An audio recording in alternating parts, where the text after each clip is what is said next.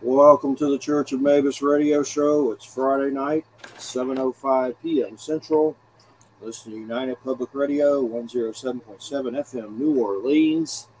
Moshing with the apocalypse, as always. Uh, this show is dedicated to Betty Boop, uh, Christina, and she was also part of my family. Chihuahua, Chihuahua passed away. Uh, Betty Boop. And let me tell you, Niagara Falls like I was like, how am I going to sleep? I have Niagara Falls coming out of my eyes, and it's been like that all week. But uh, I just know I've talked to enough pet afterlife people that when we croak, or they might be. I've had weird things where like I see her in my inner eye with my other dog, and at one point it felt like some kind of communication. You're like, am I going crazy? Is there something here tricking me? But I've had enough pet afterlife people on that I do think indeed they carry on. And I hope when we croak, we get to see them again on some level. If not, that really suck, right? so, uh, first off, uh, we got uh, Jay Shink with us here tonight. I said that right? Shink? Close enough, Shank. Shank. Like yep. prison shank. Like exactly. all right, I got it.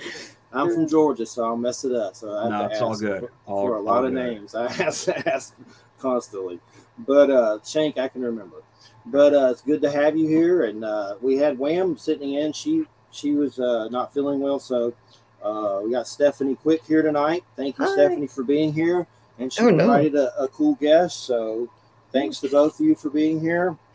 And uh, just first off, would anybody what do you think about pets carrying on? Do you think we're going to see them again, uh, uh, Jay or I, I do. Uh, I really hope you're right, but I think I think I think we they do. I hope we I hope to see mine again. I've had a lot of them over the years.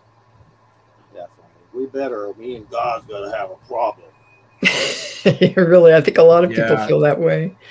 Yeah, I saw some creepy preacher Christian, like I don't think it was Billy Graham or something. But he was like your dog will be in heaven. Like I looked it up, and it was like he was saying something. It was a positive thing. It was still creepy coming from him or whatever. But, but you look, I've seen it done shows on it. I've had a lady on that's been on like Discovery and stuff, and you know we've done whole shows on this stuff. So yeah, they better be. They, uh, the Rainbow Bridge concept's pretty cool. So yeah. hopefully, hopefully that's going on as well. There is, um, if people are interested, uh, recently I had, uh, within the last few months, um, Susan Demeter, who's a researcher, and she uh, has a blog called Out of My Mind's Eye, and she has a really nice uh, blog post there talking about um, uh, people that have seen ghost dogs and ghost cats, and um, sometimes their own, sometimes other people's, various types. Sometimes, like you'll hear them or, or, feel their presence. And so she has a number of instances that she had reports of herself, and then also uh, some references for places where you can find out more about it. So if anyone's interested, I think that's a great place to start. And she's a real nice lady and a nice writer too. So very smart.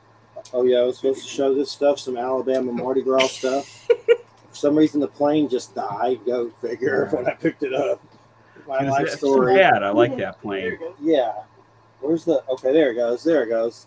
There you go. Basically, big giant floats and people throwing stuff at you, and you going crazy for it.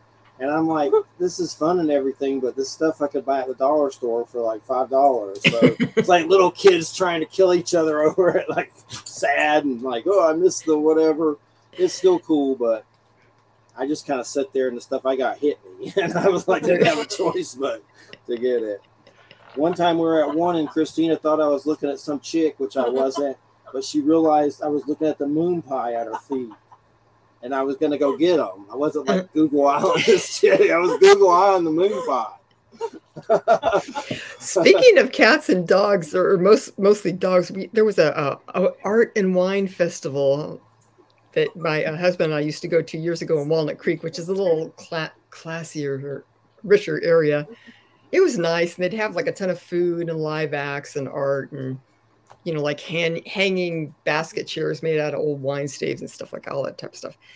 But the funniest thing was you get past a certain point and everyone's drinking wine all day and they're holding these plates full of food and not paying attention to them and i, I would just look for all the dogs and just be like you know it's like a smorgasbord for them. They find some drunk person just like mm, this looks delicious so it was kind of like maybe that's what it's like for uh, the afterlife for good dogs, which are all dogs. They're just snatching treats all the time. I like that. basically. I Yeah, that no, I, I think that's I think that's nice to picture. Definitely. be pretty Well, good. uh, Jay, I know uh, you're affiliate with uh, the or Pan Paracon, Yep. and uh, I'm a Capricorn, December 26, 1974, and we have a weird pan thing that I'm always trying to figure out, and uh, you know the origins of it, where it came from, and uh, we've talked about all kinds of different theories on it and everything. But what what happened there? I mean, it, it, ha- tell us more about that because I find it So- definitely fascinating. the um the pan paracon started in the you know 2020 it's the pandemic a lot of people wanted to go uh, up in the midwest here we're planning on going to michigan paracon which is a super big one up here in the up in the midwest um, but didn't want to go because of the the pandemic and uh, couple people somebody on twitter uh, lady goes by mara um, just one of the people that's kind of like in weird Twitter was like, we should have, we should just throw one. We should do our own. So um, Vanessa Valuco and I came together with her, um, organized the first one, put it together in a month. Um, I built the website and got a bunch of stuff going on. Um, did some tech support on the streaming and the Zoom. Um, Maro did a lot of the logistical organizing. Vanessa booked a lot of the people, and we, um, at the time, um, we were really thinking about how uh, Pan has kind of returned to popular culture after the um, two Hellier documentaries. It seems like that. Um, now, I've seen some books, like I've seen The Return of Pan and a couple other um, things out there and I know like they uh, some people were talking about like they did a um, a reprint of Ar- Arthur Machen's story about Pan, the great god Pan, right Mhm. around the same time. But there's a um, I feel like on uh, the internet somehow the the everybody watching that Hellier documentary in 2019 just sort of like everybody started talking about it and brought a lot of people together. I think there's a lot of people I know, so it kind of became um, in honor of Pan because of the significance of Pan in, in that and kind of, you know, the real summoning on that was like summoning all the weirdos together. And we did it, we did it two years in a row. Um, Steph, you were on the first year, right? Yeah, Yeah. yeah. Yeah. Um, all online, all different, uh, a lot of different people um, not a lot of the usual faces you get with these things i think um, some people i think it was their first time ever it was our first time doing one but it was a real like diy you know punk ethos we could just make this put it together um, we basically uh, metaphorically like passed the hat we just had a donation um, it was like if you liked it and you've got a few bucks and you can throw it throw it towards the people out there get that. So it's gone. Um, we did it in the last two years. So we did it um, right right at the end of 2021 and 2022. Um, we'll see if we're doing it this year. Uh, Vanessa is spun out an excellent podcast. It started just started her second season called Personal Pans. Kind of a joke. Um, really cute logo because it's pan, but it's I love that. Yeah, the logo. Um, I can't remember the artist that did it, but the logo is fantastic. Those have all been really good conversations. Last year's was all guests. She got all like a lot of her guests to come on and talk, but it's ranged from like pop culture topics, witchcraft. Um, we had Rob Christofferson on talk about African UFO sightings. Uh, a lot of which aren't well known, but are just like wild and fun. That was a great presentation. Yeah, he's talking about um, a UFO that kind of came down somewhere and came to a hover. Then it uh, lowered legs and started walking around, which I just thought was I'm like that's fantastic. Like I was really, really into that. But um, Is that the weird school one, or is that a different one? I know there's one where there's like a school or something. I think so. I want to say there's there is a famous school one, but it might not. I might be not not being the expert on African UFO sightings, that might not be the ones. I know there was a documentary about the school one. I don't, you know what? I don't think it was. I think only a couple guys. It was just like the the, the Walker was just like a couple guys. Where I remember the um the school one was like the whole school saw it. Yeah, yeah, yeah. It was a different one, which kind of yeah. amazed me because that's the. uh the uh, one with the school, which I'm blanking on it, but John Mack went over and investigated that. Yeah. Um, and yeah, that one has uh, become very famous uh, in UFO circles. But that was great. I really liked uh, Matt Hopewell's um, presentation as well. Yes, and, and, I'm immediately blanking on what his topic was. It was the um, well, it was it was flying saucers and bug-eyed monsters was the title, and he. Mm. He and Katie Webb were both addressing. Um, Katie was addressing like horror as it relates to like psychology and the mm-hmm. phenomenon. Matt was addressing um, the interplay between flying saucers, aliens, and UFO stuff in the news versus how it's depicted in the movies, mm-hmm. in in respective eras, like how that how that changed across time. Yeah, it's. I thought it was a really good um, presentation, and it was kind of fun because I had this uh, material that I, I, I so, and I got this big length of material from uh, a vendor, and it was a lot of material, and it wasn't I wasn't having uh, being able to use it for what I had originally planned, but it's fun because it's like all these um, redacted. It's like if you get a FOIA request. Yes. With large redacted parts. Oh, but then oh, it's about cool. like uh, UFO stuff and then some flying saucer diagrams on there. It's just like white with black. So I sent him a length of it and he had it behind him. So it was fun. And I was listening to his presentation and I, I just started like DMing all these people, you need to listen to this. And if people are interested, um, all the uh, Pan Paracon um, presentations are still up on YouTube because I was listening to uh, Matt's again, I don't know, about three weeks ago. Yeah if you uh, if you go to YouTube and search for Pan Paracon, you'll find it. If you go to panparacon.com and link to the YouTube there, it's all both years are still up. I think the only one um, Rob asked us to take his down because mm-hmm. it was on his podcast, so you have to go dig through his old podcast to find that yeah. one. Yeah. yeah. But Wham has been on uh, Our Strange Skies, I think a couple times. Her recent one was on Harrison Bailey, which was fascinating too. So yeah, if people are need more UFO weird UFO stories, then they can go there. So what do y'all do at this Pan Paracon? I mean, it's like, is this something just online, or y'all? It's just online, so okay. everybody can go. It's uh, we've we've had um, try to offer some workshops. It's a lot of talks. Um, we've had panel discussions. We've had some really good panel discussions. Um, we did a creativity in the paranormal one. We've had some like uh, very like serious topics, inclusivity in the paranormal, and um, you know, just kind of uh, talking about the levels of racism and sexism and things that exist in the field, even um, amongst the more popular uh, conferences and stuff.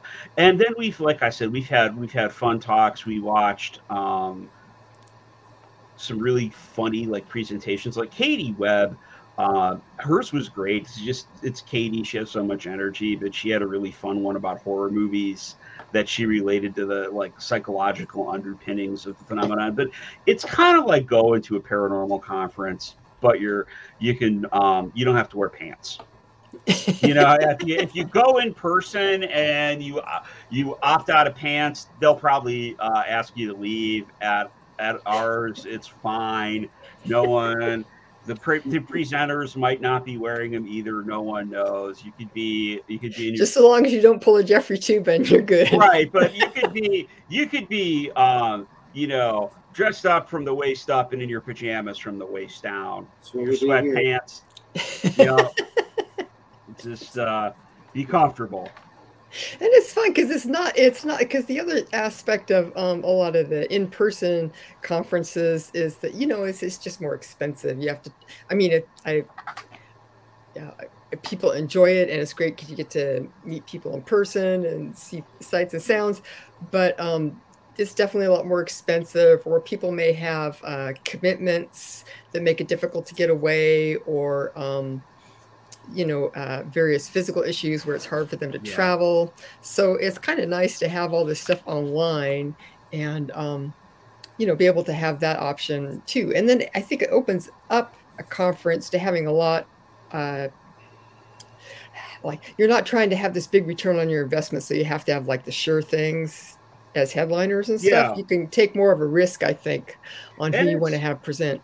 And it's kind of like the show here where you've got you know you're in new orleans i'm in ohio stephanie's in california but we can we can pull it together and do it so it gives uh gives you an option to bring people together without having to you know get a plane ticket get a hotel like you know the whole nine yards Mm. Definitely sounds sounds good.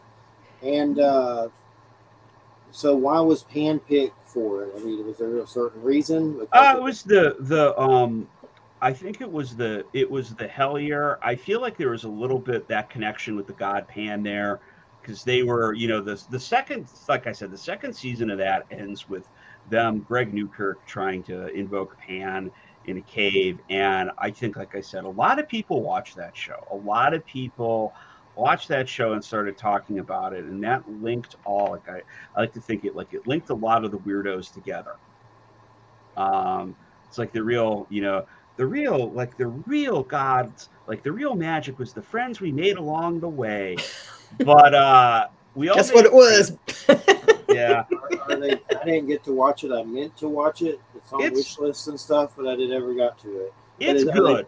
Are they doing any more? Or is that they, they ended? They are as as as to my knowledge, as somebody that subscribes to their uh, Patreon, they're I think that um, the case is still ongoing. They're still investigating because it starts out with this whole thing with a kind of a I don't want to say mundane paranormal investigation, but somebody says I saw a creature. Do you want to come check it out?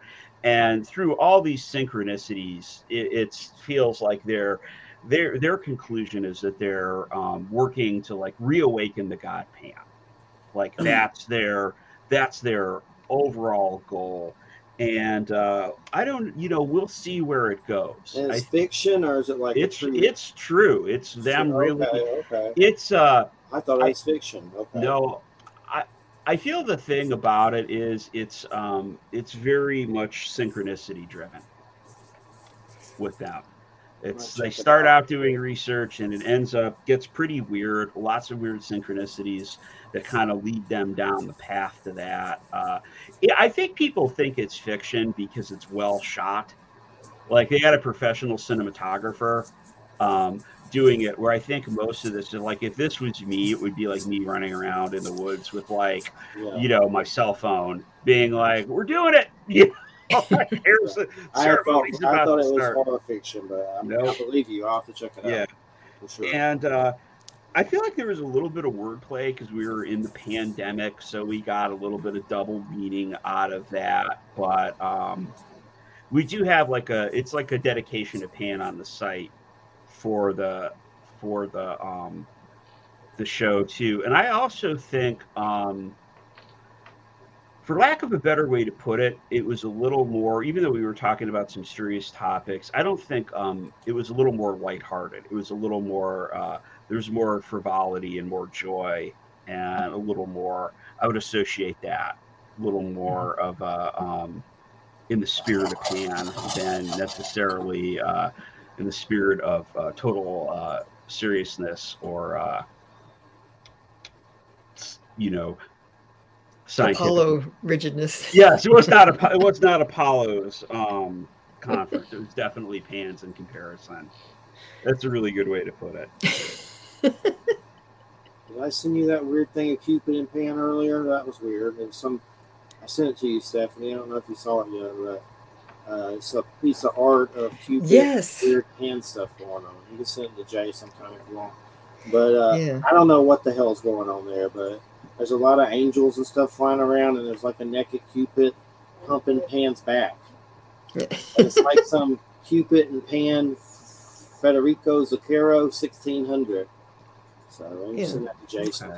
Okay. Here. Oh yeah. Here, Okay. Let me show you my uh, computer uh, You're Yeah. you're doing the um, literacy there. Oh, God. Street chair. Yeah, I know. Oh, it- There's I a- just got an something angel. like by Vanessa Waluko, the head lady of Pan Paracon, a synchronicity right here Oh, there you on go. the I was gonna say, there you go. There, there's an official sync right there. What's the what's the what's the title of the painting? Uh, It is. Oh, go ahead. I've lost it already. It's Cupid and Pan by Federico Zucchero. Zuccaro circa 1600. It's a nice painting. Z U It's a nice painting. C T U R All right, It's I'm, weird. I'm gonna look at this. It's the get. It's There's a the little naked Getty. cupid humping Pan's back, but other than that, Yes, he is. He is I think he is subduing uh, Cupid. in a weird way. I- yeah, I can see him down there. Supposed to be God of the Wild. I'm looking at the official interpretation from the Getty here. Mhm. grabbing one of his ears. Um, they're basically talking. Yeah, this was this was meant to symbolize the conflict between pure love and pure lust. Yep. So Cupid, you know, Cupid is pure love in the, the romantic sense, and Pan is pure lust. And then they have this great, I don't know if people can see, but they have all these people off to the side checking out the action, but they're kind of like too paranoid to, I guess, uh, go over there and do anything. Although I, I guess think they're that taking was their clothes off. I don't happening, know. I don't know. That was happening in front of you, I don't know how to react to that. I think the That's, dude uh, I wouldn't know. stripping balls. Like this guy is Yeah. just, just like, look at this, look at this. everybody's looking at the like yeah there people are people are definitely losing their minds here but That's Panic. that's panic exactly exactly Well, it's interesting to think about all these woodland cryptids in Pan and stuff, like from Bigfoot to Goatman to, you know, there's so many different ones, but I think there's some kind of earth mojo connection of some sort, earth power, shamanic kind of situation. Uh, and then the weird Bible story of uh, that one dude that had like clove hoofs and was hairy. I forget his name, King Esau, or one of those stories. It was like a Bigfoot pan dude. I forget which one it is. Which one is that with the hairy brother? Christina? I Esau, who's the hairy brother in the Bible? Esau? which- I can't remember. They're like, he had weird feet and stuff. Hmm. i've definitely heard the nature spirit theory um, i think that was pretty prevalent in europe for a while Mhm. as a take on on the, like the wild man was part of that so Yeah. What about the, the dude definitely in uh, possible Clash of the Titans, Caliban? Wasn't that that guy's name that looks like Pan in Clash of the Titans? I don't think he was Pan. He was something else, but he kind of looked kind of panny. like he was a, sa- a satyr Calibos, yeah. yeah. okay yeah Calibos, yeah. I always remember that when I was a kid. I have to watch that. I'm gonna have to watch it again. It's been a It while since I've it. seen it. All right, Who's the guy that does all this? Barry Hellhausen? Ha, ha, I can't say his name. Harryhausen. Yeah, yeah, yeah, yeah. Those are all worth checking out again. definitely, sure. They have like a set setup on those. I don't know how expensive they are. They're probably not cheap, but like all of them together in a Blu-ray or something. But uh, so tell us about this necromancy technology that you build in your basement, like Dr. Frankenstein. Oh, I wish it was. I wish it was that cool. I wish it was that cool. Um, Warhammer Maybe- Necrons. maybe someday. No, I. uh I was trying. This started. This is um, just how things converge. I was uh, the beginning, kind of like right before pandemic lockdown. I was trying to fix a camera, the camera with the stuck shutter, and I was reading it, and somebody said it was a uh, resistor goes bad in it or something. So I'm like, well, maybe I can fix that. And I taught myself how to solder. And then um, I actually couldn't fix the camera. I had to send it to another guy. It was like a little too advanced for like the second time you're ever going to try to try to do something. But um, I ended up getting really into building electronic stuff during the pandemic, and it sort of uh, tied in with renewed interest in the paranormal stuff's going on, and you see there's a lot of um, ghost hunting stuff out there for sale now, or there didn't used to be X number of years ago, but there's there's all this stuff, and I I will say um, I really love gadgets. I do like I, I love gizmos. I wanted to check all that stuff out, and um, as I taught myself some of it over time, um, I was I also got to question like with a lot of it, like what are we doing? You know, like people will get a um, EMF detector, which they used to sell just to test uh, signal leakage from wires. You know, your wires aren't insulated well, and um, do you have like RF coming out of something like a um, unshielded circuit? And well, at some point, it, it just came into popular consciousness that you could detect ghosts with these, and now everybody, like everybody, uses them. And I just got like, well, so what is this though? Like, do we mean ghosts are all little radios? We just never knew this. Are they all just, you know, trying to broadcast these little like toots of radio waves at us? Because that's really all the the EMF stuff is. And then um, the more I got into it, like I saw uh, REM pod, the REM pod device, and I'm what is the what is the REM pod? Um, found out that those are theremins. You know the theremin that we yeah, use, it's a yeah, musical, the instrument. instrument. Yeah, those are just theremins. So Oh, that's weird. you can um i actually so this is the idea i had um i haven't done it yet i have to like drag all the stuff out there. I built a bunch of synthesizers that are triggered by like very light touch or they can be triggered by i built a theremin. So i instead of having like a paranormal investigation i want to drag all this stuff out to a haunted house somewhere and ask the ghosts if they want to jam. Yeah. I- like I've got be like I got the theremin, I got the synths, I got you don't have to you don't I built um a, a friend of mine has this right now. I built a little harp out of a kit that's it's uh, lasers though. Instead of plucking strings, you just move your fingers in between the laser connectors and the pickups and it produces a tone and I'm like all of this stuff is a lot like what they sell for ghost hunting equipment and we can put this all together and jam with the ghosts. That is like a goal I have at some point. Well, and I'm going to interrupt you here. Uh, go ahead. And, and what I love about this is that, um, you know, there's the what is a ghost, or if people are going to go to a, a haunted location and experience a ghost, there's a lot of, um, let's say, people will see an apparition, or they're doing these things where they can get like uh, EVPs, electronic vocal particles, whatever they're called, which is going to sound like a voice, or um, but then ones that aren't mediated by technology it can be a feeling of a presence it could be a sound in your head it could be feeling of uh, pressure on your body or a touch or people uh, uh, smelling a scent or something but uh, what i'm wondering is that a lot of these um, ghost experiences that people have and, and even as we were talking more for, with like cats or dogs like my, my old cat you know he had a certain voice and a certain he actually had a smell to him which was really beautiful um, and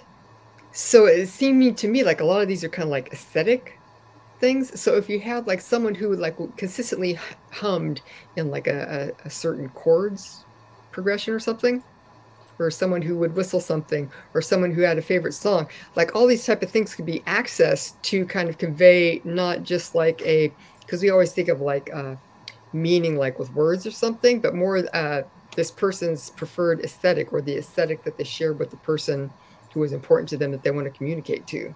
So I think that's a really cool idea because my suspicion now this is just me talking from my own experience. I'm not trying to say anything back it up, but um, it seems to me like a lot of uh, ghosts. It's like t- it takes some practice, or you have to have a, certain facility with every with whatever you're trying to get across. And so I'm thinking if it was someone who was more musically inclined or have more of a mus- musical connection. In fact, I just heard today from a, a young man and his uh, girlfriend that he had a number of years ago had died a few years ago. And, and since then, he's had a number of encounters with her, including very mystical um, and very erotic encounters with her. But he, uh, they both were musical and sang and played instruments and composed music uh, together. and um, he notices that he has like a really strong connection with her around music. Like sometimes he'll kind of feel like she's wanting to come through, and then he'll like the song that they, she really liked will come on the radio, or he'll put on some music that she really liked, and suddenly she's there. So Jay, I think that is super fascinating. I know that in one way it's just kind of like an idea and an aesthetic thing, but but I think it has a big p- potential for uh, to facilitate communication. Really, I'd like to try it as a different experiment. I know some people. Um, I I remember a case. Uh, where I want to say it was Alex Matsuo has done this, and a couple other mm-hmm. people have um, brought uh, music from the era of when the person was living and played that, and it's facilitated communication, or they've gotten better responses for that. Um, one of the things, so this is uh, one of the things that we had um, with um, Pan Paracon was a talk about how, how you treat your ghosts. And Alex talked about this. And this was saying, you know, like we're going to go to a place that's allegedly haunted, okay, and, and be like, kind of get real hyper with the ghosts and be like, Are you there? Show us a sign. How did you die? And I don't know if, like, I we were talking about our pets. Like I want to play with my pets again. And as a person, I don't know if I would want like strangers yelling at me about how I passed or demanding that I like do this thing for them. But I also think that so inviting inviting communication or interaction even let's let's say interaction not even communication yeah. um, through play might have a little more merit it's like it's just like I not I haven't come to interrogate you. I've come to just see if you want to do this like activity with me. It's like we're just gonna we're just gonna do this. Thought it might be fun. Thought it might be something um, that we could we could share, and it doesn't have to be that kind of uh, interrogative process. So. Yeah. I hope to be able to um, drag all the stuff out and do this at some point. Um, oh, that sounds super fun. We've got we've got the laser harp, we've got uh, this touch synth, we've got the real theremin. So mm-hmm. all the stuff I've I've built, um, built it all. Only screwed it up a handful of times. It all works now. Just kind of had to. Um, it's a learning process. But yeah, and I'm um, that's become like kind of another avenue of creative expression for me is is is building this stuff. I built I have built um not making fun of the EMF thing. I built those for a few people to take out in the field and, and use. Um, although I've had uh, Katie Webb, I built one for her. She told me she thinks I'm working on a ghost box for her. She thinks uh, the hand built stuff works better than the uh, mass produced stuff. I would not be at all surprised because I have this idea from, um, well, I, I'm going to say, uh, the, the people that I have trained with in uh, various uh, esoteric pursuits, spiritual pursuits over the years, it's always been, uh, I'm going to say, you are uh, always focusing on using your body, your own uh, energy and space to create what it is you need to manifest anything in the world. So, um, but also, eh, so that's kind of like your main temple would be like your, your body, like in uh, in your consciousness, like in Tibetan Buddhism, uh, with my uh, teacher Leslie Temple Thurston and other people that I, I learned from, including my uh, beings I met during my near death experience but as a corollary, right, if you want to uh, create or uh, facilitate change in consensus material reality, right, you need to find a, a target for that to work through. So, um, for example, when I lived up at the Tibetan Buddhist uh, Meditation Center, uh, Lama, Lama Kunga Rinpoche would make these uh, treasure vases, right?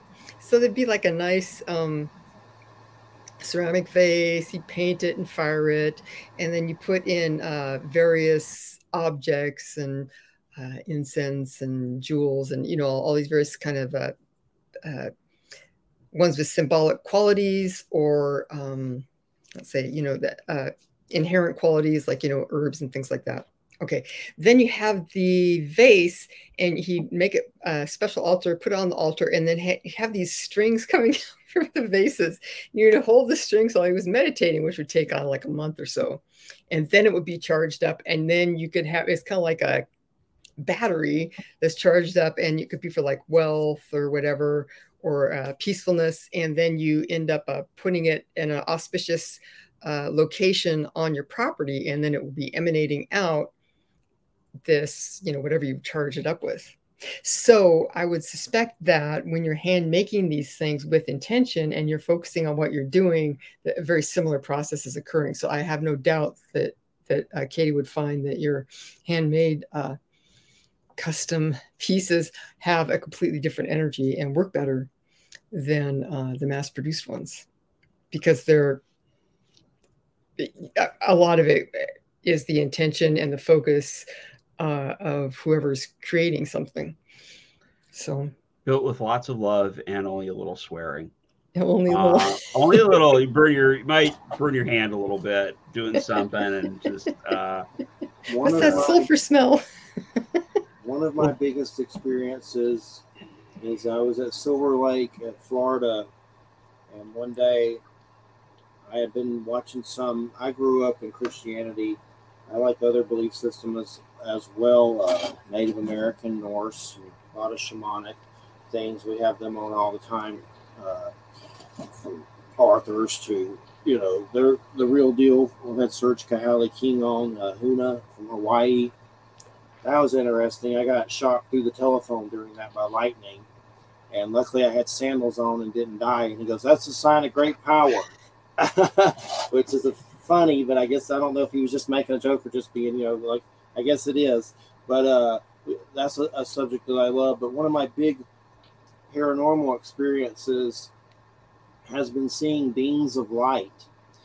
And at first, it took me a while to even talk about that because a lot of people hear that and they go, "Oh God, you know, here goes the light worker, woo woo." But I saw two beings of light leave my house, like they had been inside of my home and flew through the roof into the heavens completely sober, not even nicotine. And there's been other times I've been under altered consciousness and seen stuff, but that time nothing. And I had some DVD on the, you know, TV playing Psalms or something. And something goes, go outside and, and you know, look. And I was like, okay, and I did. And I've had that happen before, something tell me to go outside and look. That's when that weird Firefly UFO with the red ones happened too. Something tells me. I don't know what it is. It's like a thought. But anyway, I went outside, turned towards my house. It was as if they were in the house visiting or something. And I saw two come out of the roof and fly into the heavens. And I didn't have a phone. I don't even know if I had a cell phone then, but I didn't have any way to catch it. God, I wish I did. I've had an artist draw it. Hmm. Uh, but there's been several times. One time I was under the influence of some psychedelics with a friend, and I saw one standing on a cloud doing its hand like this, like no, like naughty. And, oh. and and he, we had just started, you know, tripping on on something. I'm not going into too much detail about that, but that was a long time ago. But we pulled the car over, and we weren't that far from home, and you know, yeah, we should have been driving. He was driving, but we, we it wasn't that long that we were driving. We wasn't that far. We were like three minutes down the road or something but it was on the cloud going like this. And we were both like, Do you see that? yeah, do you see that? And I wonder if it was like my dad. Like, I don't know. But there's this weird theory that somehow when we croak, that, or maybe now we're light beings, and maybe, or maybe when we croak, we become that. There's something about the light being situation that uh, I, I don't know. Ron Howard's cocoon. You know, Opie might have been tripping a little bit for that one but there's something about it. I gotta close this door with these dogs. I swear, my dogs.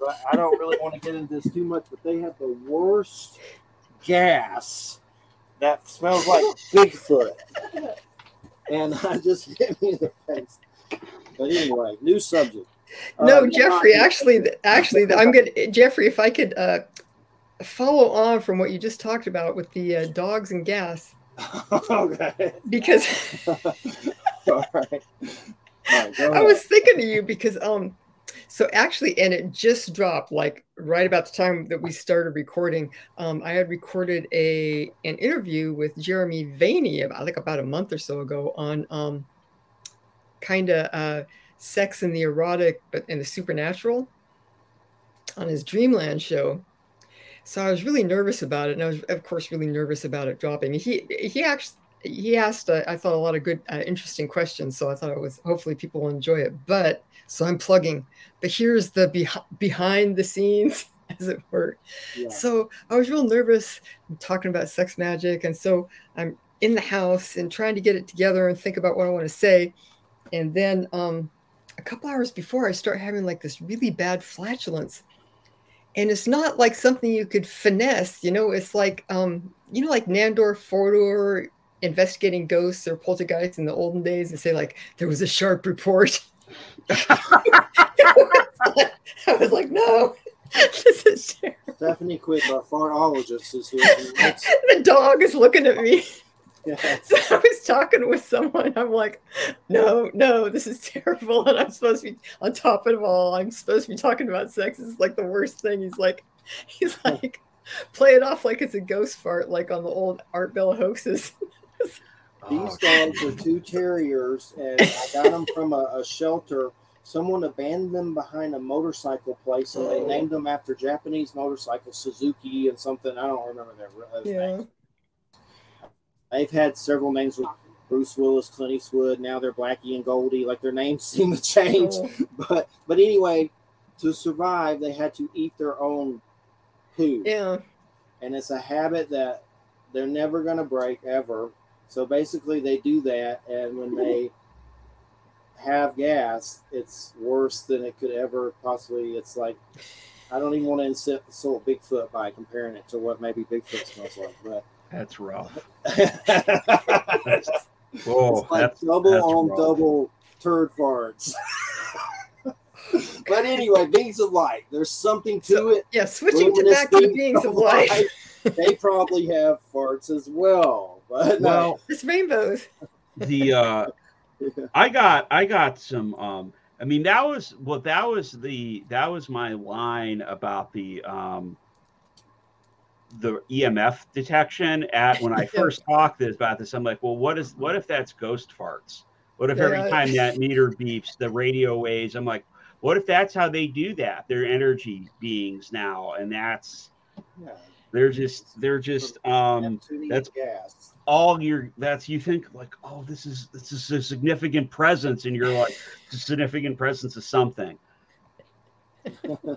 Talking though, you know, this actually ties into the original uh, art and the paranormal thing we were talking about though with like the beings of light and the red all of this stuff all the stuff that we encounter now i i hit a point um,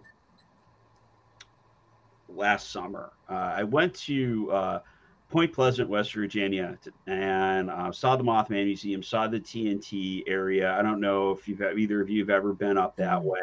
It, it's worth it's worth it. Um, it's pretty neat, especially if you're into that stuff. But I picked up uh, John Keel's The Eighth Tower, and a lot of people haven't read that that I've talked to, but it's kind of a bummer and Keel sort of gets to the point where he's just like, I don't know, all this stuff doesn't make sense. All this phenomena just doesn't. It, it, it it's it's it's insane. It doesn't make sense. And is is the universe crazy? And uh, I was thinking about this for a long time. You know, probably this is turned around in my head for six months, and I'm going, you know, maybe he's right. I don't know what to say about it because a lot of a lot of the traditional investigation avenues kind of plateau after a point. But um, one of the jobs of many jobs that I've had in my life was a security guard in an art museum, which is which is a pretty pretty nice gig. I mean, I guess if you hated art, it would be terrible, but I, I don't. So um, I really um, really enjoyed my time there, and I still, you know, I like to visit museums a lot. My my professional degree is in art, and I was realizing that a lot of the way people I saw people react in museums to like modern art, specifically surrealism, but abstract art mirrored the same kind of emotional response as people get to the paranormal. They're just like, I don't, what's this about? Like, I don't know what it's about. I can't categorize it. I don't get it. And there's a lot of frustration from that. And when I realized um, that's not the right way to look at art either. Um, and what I what I realized about this is you can use art specifically like modern art surrealism abstract stuff to kind of consider how you think about the paranormal because really when we're looking at that stuff it's it's cliche to say that a picture's worth a thousand words. We're looking at things that can't really be it's not like advertising. It you know a lot of things people don't get like a giant billboard does not appear in the sky that says like hey it's your dad what's up? We get um because that would be like extremely clear. Mm-hmm. extremely clear. But we get things that are like they're almost you use the same logic as dreams which governed a lot of that art. The surrealists were trying to bring that dream logic into the real world merge it into like the super reality they called it. But we can look at interpreting these events kind of like and and I will say Jeffrey like you're already there. Like you're looking at this. A lot of people are just trying to categorize it like that's a that's this and it means that. And it's like you know it's an experience and it's something we perceive on an intuitive level not necessarily on a rational level definitely and there's something to suffering that brings it on. That's my case. I mean, that's not for everybody, but there. So it was a shamanic death going through testicular cancer and losing a meatball at 17, and uh, and then my dad dying. Somehow, suffering and pain caused the senses to opening up, and uh, it's kind of like Odin losing his eye, but a meatball. There's something to it and I've heard that with a lot of different people. Not everyone that has this phenomenon has that kind of stuff happen, but a lot of them, there's something to it for sure. It's like suffering opens up the senses. And then the best thing to say with a lot of this is, I don't know. I still don't know, but I can guess. And I think there's something, the light beings, I think, are us without our bodies, but some people think they're angels or aliens. But I think there's something to us in a body of light. I mean, that's a lot of different belief systems talk about that a body of light. You become a body of light, or we are that now on some level.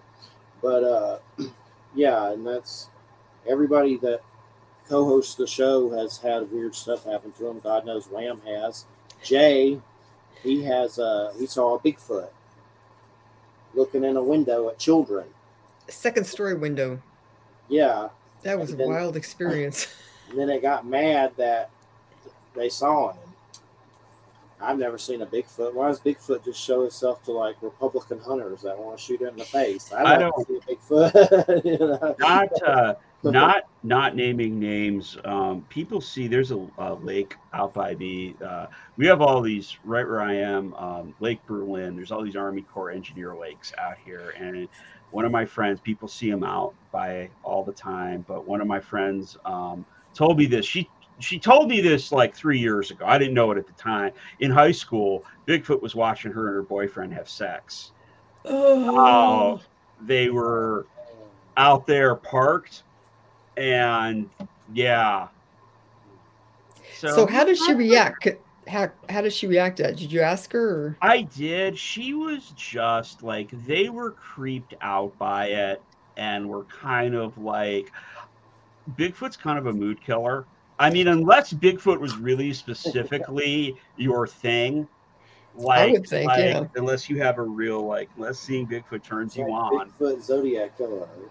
but you're just well, that yeah, that I mean, you don't want to run. I feel like that's like you don't want to run into anybody out there. You don't want to run into like the park rangers or anything. You really don't want to see Bigfoot peeking at you while you're in the act. So it's such a weird overlap too between kind of like urban folklore and then the cryptozoology folklore and then all the uh, you know true crime stuff about you know like the the Texarkana uh, murders. Was it that the town that dreaded sundown? They made a yeah. movie about it. That those were yeah. I there's something again where this is like I don't know if it's the subconscious mind tears loose around these areas because um, there were a bunch of murders out by this lake too later on that are still unsolved and it's uh I I don't know there's something about that but I I don't I don't think it will ever make logical sense is where I'm at today. I don't know if I'll change on that, but I'm now I'm looking at it. It's dream logic. It's, that's and that's exactly it because it's like a, you look at you know Lover's Lane. It's like a, a liminal spot. It it's um, you know especially if you have unsolved murders, that is a very liminal uh, space. That's that's I think drives a lot of the energy with a lot of true crime media. anybody um, go missing there too? That's yeah, um, and I just think some of that water, like lakes, that's a common, like on the shore. Um, yep. I don't know if them being man-made lakes turns that up a little bit. Well, uh, I've interviewed David Paulides mm-hmm. many times. It's been a while, but at least five times. And one time it was for a written interview on Examiner, and uh, I asked a Bigfoot question, and he kind of got upset and said, "Jeffrey, I can't ask that. If I bring that up to missing families, they'll think I'm crazy." But kind of alluded to there's a connection there on some level, and I think there is, but I don't think all those cases are Bigfoot nabbing people and eating them. Maybe some of them, though. It might be a smorgasbord of things, but I smorgasbord of Bigfoot. I remember him in email basically admitting that that he just couldn't bring it up. Now he don't give a crap. Now he's like making a documentary that's alluding to Bigfoot. Now you have missing 411 UFO connection. Yeah. Which I haven't seen yet, which is fine because I think there's something to it, but I don't know. I think most of it is at least the the ones here in California that I am familiar with. I mean, it's just well, it's just like terrible, like Julian Sands. I mean, nothing. He just he was in the wrong place at the wrong time. There are um a, there are a number of like spooky Bigfoot stories with extra stuff happening. The one I think of um is the um Momo, the Missouri monster because that had a lot of UFO activity. There were strange sounds. They heard like sounds like the industrial machinery in the woods. They had a voice call out a couple times on that.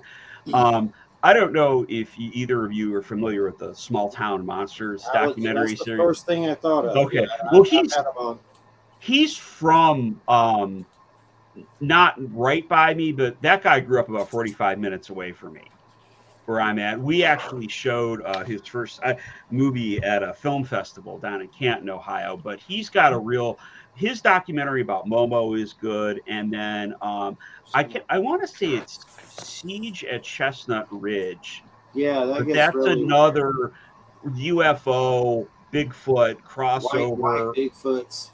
Yeah, and some um, poltergeist activity and there's definitely some of that um that's again why i say it's dream logic it's just like you know and you think um oh yeah because that would be what you would say i had a dream and there were ufos and they landed and white bigfoots came out and then i heard a voice and like there you know it's just it's a lot of um different stuff occurring at the same time that just seems like I wonder too, because Jay, you t- you're you'll be, you know, artists. You need to find your medium, right? Right. You have something to say or to express. You need to say, okay, should I be a poet? Am I going to be painting in oils?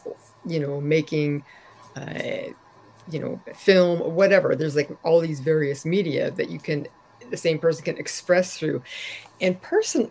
My personal theory, um, that I wonder about is that it, it, and it seems to me like different people who have like various side talents like Jeffrey you're always seeing things and other people see things with you. I very rarely see anything. I'll just get like these like s- stupid synchronicities right?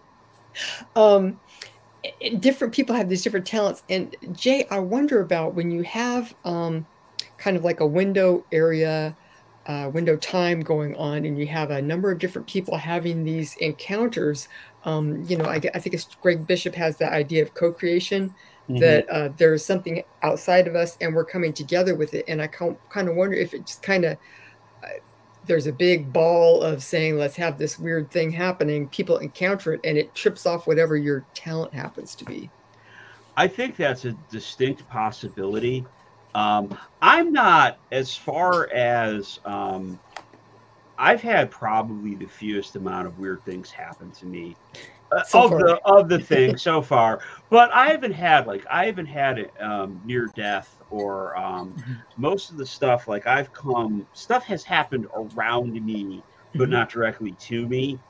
So a lot of that um, pain and suffering has been indirect, or I've dodged it so far. I'm gonna knock on wood, knocking on my head there, but uh, I do think that's possible. Um, I think that again, like I remember reading, I read uh, Scott Rogo's first book last year too, and he thinks that that's a lot of what it is, or it's a lot of um, the the people with the high psi ability or the high talent get put in um, the right situation where I don't want to say like a stressor, but whatever whatever's going to trigger it is there mm-hmm. in that area, and you get whatever the whatever the thing is. So, yeah. but it definitely does seem like um, there are there are areas though because there's when I talk to it's it's stuff that hasn't made the news when you talk to people like I talk to farmers around that lake people mm-hmm. have seen the um the red-eyed bigfoot mm-hmm. and stuff i there's been some ufo sightings there plus the murders you know, and just generally, um, that's not happening. You know, I'm living, okay, really, I live about eight miles from the lake. That's not happening eight miles away. Like, yeah. it's relatively, reality's relatively solid over here. well, it's interesting now. Well, it's interesting too that you talk about like conditions. Um, sadly, Wham isn't here with you because um, she is uh, very familiar with uh, Eugenia Macer Story, who was an experiencer. She was up in the Hudson, New York. She was a oh, perfect. You, I got, got the book. I've got the Eugenia. It just came today.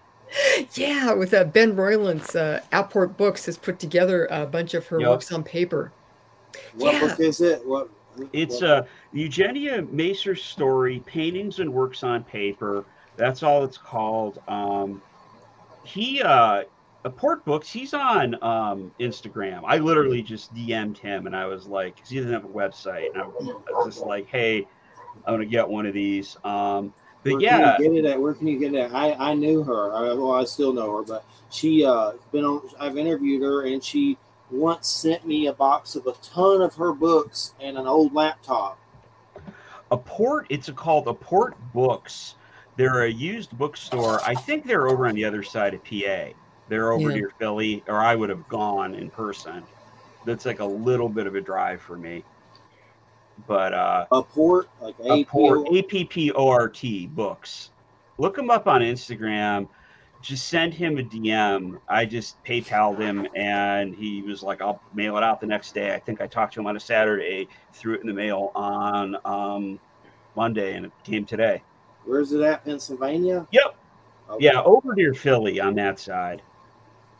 And I know you brought up this Scott Rogo. I'd never heard of him before, and I looked him up, and there's like some weird stuff. The documentary on the strange murder of parapsychologist Scott yeah. Rogo. Is that what's up with that? I don't know. Now he got he he was a really um wrote a lot of books, really prolific author. I want to say he wrote like 30 or 40 books. He wrote one on ESP and your pets, I think. Yes, it has that a one is picture on the front. that's rare. I'm trying to find that. If anybody out there listening has one of those and wants to let it go for something reasonable, track me down.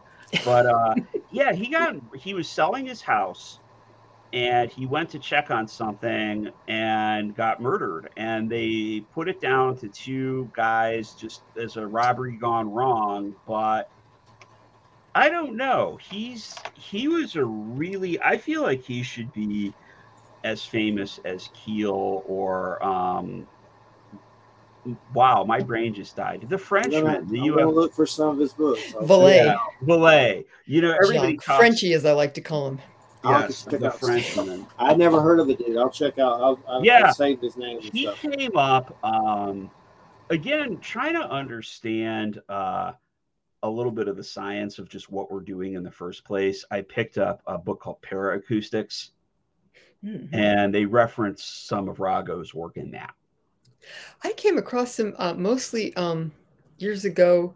The Tujunga Canyon contacts. He and Ann Druffel wrote that book and it investigated those cases, which is to me. There's a lot that, that I can read about at this point that that I, I'm fine with it, but the some of the uh, encounters there is like a very interesting case because uh, I believe Rogo was gay, and then. Um, these women who in the Tujunga Canyon contacts are part of a kind of like a friendship uh, group of uh, like lesbian ladies who are living in this remote canyon in uh, LA. And this is like in the 50s or 60s. And Ann Druffel's wild because she investigated this, even though she's like a Catholic, kind of more traditional type of person. Um, but she and uh, Rogo did a great investigation of everything that was happening with these women. And it came out Tujunga Canyon before it's like kind of an ongoing uh, case of abductions and contact and stuff like that, uh, which came out prior to um, Bud Hopkins' Missing Time book. Okay. So it's kind of before that as well. But there is one, I don't know why, this is one thing that freaks me out the most. The two women are are in this canyon. They have pulled over to the side of the road for like, they're already starting to get an altered state of consciousness. And um, they're, they're not really sure why they're there. I can't remember if they see a craft or not, but the one uh, woman's young uh, son is in the car. And these beings come up and they're built pretty much like humans, but they're wearing like completely matte black, uh, skin tight suits, including kind of like a fencing mask. They have these really creepy illustrations in the book. And it's like the one being really wants to get to the one woman and find out about her son. And the other one is trying to talk him down. And the one just like gets the car and starts like shaking the car when they're inside it. I was just like, ah. Um, probably because I grew up in California, I've spent a lot of time in like creepy old mountain roads where you're deserted and you may not see an, anyone drive through for like hours or days. Um, but yeah, it's a very interesting case. They use some uh, hypnosis in there, but it's like, you know, with a hypnotherapist, very responsible. Um, they follow the people up for a number of years, and there's a number of uh, different uh, kind of classic uh, altered time being shown up in your house, uh, strange lights, um, healing, uh, lady uh, getting uh, idea about how to heal breast cancer using vinegar and trying to get it to you know, just so it's like a lot of the classics stuff that you see with these kind of ongoing contact cases. Um, but it's yeah, it's very good and very interesting. I think I think they did a show on it on Our Strange Skies. If people want to have like an introduction to it, although I had to uh, take a little bit of umbrage because at one point they were like, "Oh yeah, these ladies worried about getting uh, abducted by motorcycles, uh, you know, when they're driving out at night." It's like, well, guess what? Back in that place in that time, yes, that was a worry for every woman, but especially if you were uh, thought to be gay or whatever. Uh, it was not unheard of. This is the the, the height of the se- serial killers of uh, the classic, as they call them, you yeah know, Zodiac and all those other yeah terrible people. So yeah, but it's it, it's very interesting, and it, the whole milieu of it is very interesting It's like uh, geographically they're remote, and socially there's a lot of this this hidden tension of you know trying to um, you know not not being uh, you know Susie happy heterosexual homemaker right you know um so yeah i would i would recommend that but that's a, another uh, book by scott rogo so That's and like, it's kind of it's like Mhm. three bucks on Amazon. So I all could do- I could do that. yeah no it's a good it's a good one it has some creepy stuff and it's nice too because you kind of get uh, uh, a lot of it is written together but then some of it is um you know they have times you can tell this is clearly Ann Druffel's viewpoint and this is clearly uh, Scott Rogo's viewpoint so it's it's nice Yeah. Sounds like he has books that range in price. I've, I've noticed weird Yeah. stuff like like uh, Ardy Sixkiller Clarke's first book about Native American star people encounters, like three hundred bucks or something now. It's like what? And Yeah, I had to Um, dig that out and make sure mine was okay. they uh, they reprinted some of Rogo's stuff. Those are like you can those are doable. Some of the stuff like um, ESP and your pet that's been out of print since like 1975 is like like I said, if anybody's willing to let that go for a reasonable sum, I'm trying to find it, but uh, there's um but he really um he was definitely more on the psi hypothesis that we're co-creating a lot of this stuff on our own Yeah, I don't know. I think that uh, oh, the other reason the reason I brought up Eugenia Macer-Story Yeah. because you're talking about like the kind of uh, collision of person and place. Let's say. yes Um, because one of the things that Eugenia Macer-Story did was she came up with this um, kind of mathematical scientific theory called the fluid ice theory, uh, which has to do with the fourth dimension interacting with the three dimensions that we live in. And uh, so certain three dimensional physical characteristics and processes will uh, potentiate and facilitate psi expression. So one of the things that she talks about is areas where you have, um, again, like a lot of water, and then uh, I'm going to say, like uh, hills where there's like a, a big uh, difference in altitude. Okay. Swiftly. So if you have something that's like, let's say, a lot of uh, man-made lakes, we have one here, like Berryessa, where one of the uh, probably most famous uh, zodiac murders happen, is a, a man-made and uh, dammed, and uh, uh, they still have a number of drownings there because it's a very steep incline. Okay. I'm trying to Okay. They're like that, yeah. But she says these type of steep inclines, um, and uh, bodies, especially near bodies of water, would tend to be areas that you would have uh, a greater facility of psi expression. She also talks about um, oxidation, fire, and also rust. She had some strange experiences with uh, um, rust and ritual that tended to uh, manifest in certain, um, let's say, uh, physical things happening or synchronicities. okay Yeah. So I think there she's definitely on the avenue of, and that's kind of what I tend to, that there's certain uh, times and places that will be uh, more amenable to uh, psi expression. okay I've that's found, interesting Mhm. just because i'm flipping through the the um the book right Mhm. really quick and the first thing i flipped to is uh, uh one of her paintings that used a lot of rust color reds and browns so there you go. interesting though again to me how um i feel like there's an ability again with art to communicate these things almost on a subconscious level and understand it that way that just sort of bypasses really trying to logically in- interpret that although i really want to read that um, i have to will have to dig more into her but her work from what i'm seeing here definitely fits into a lot of this idea to me of um, like just the surrealist expression expression of the unconscious. Hmm but as that um, that really just seems to map to how profound these experiences are for the people that have them, the people that see the stuff or witness the witness it or have the experiences with, even if it's with entities or uh, it's just um, it's almost uh, it's almost like it defies words.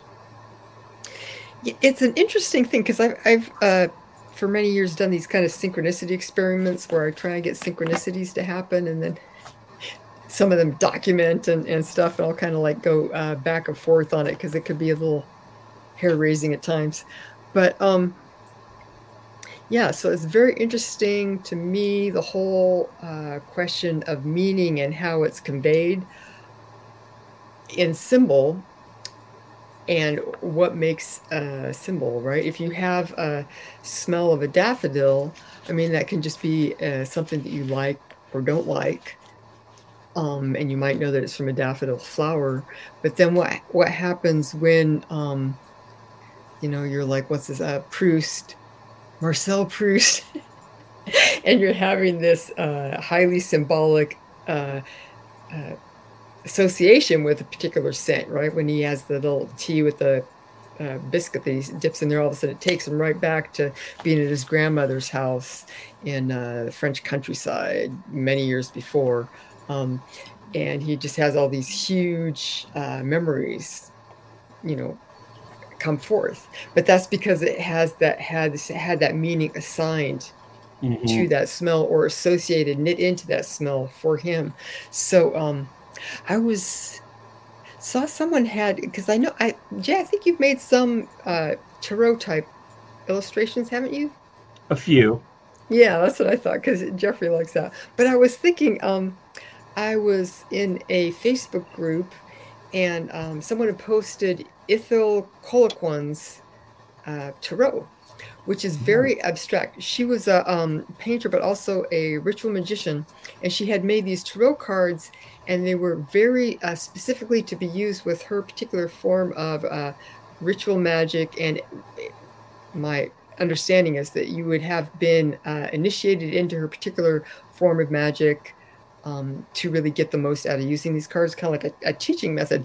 And um, they were all very abstract, you know, very colorful and particular shapes and, and textures.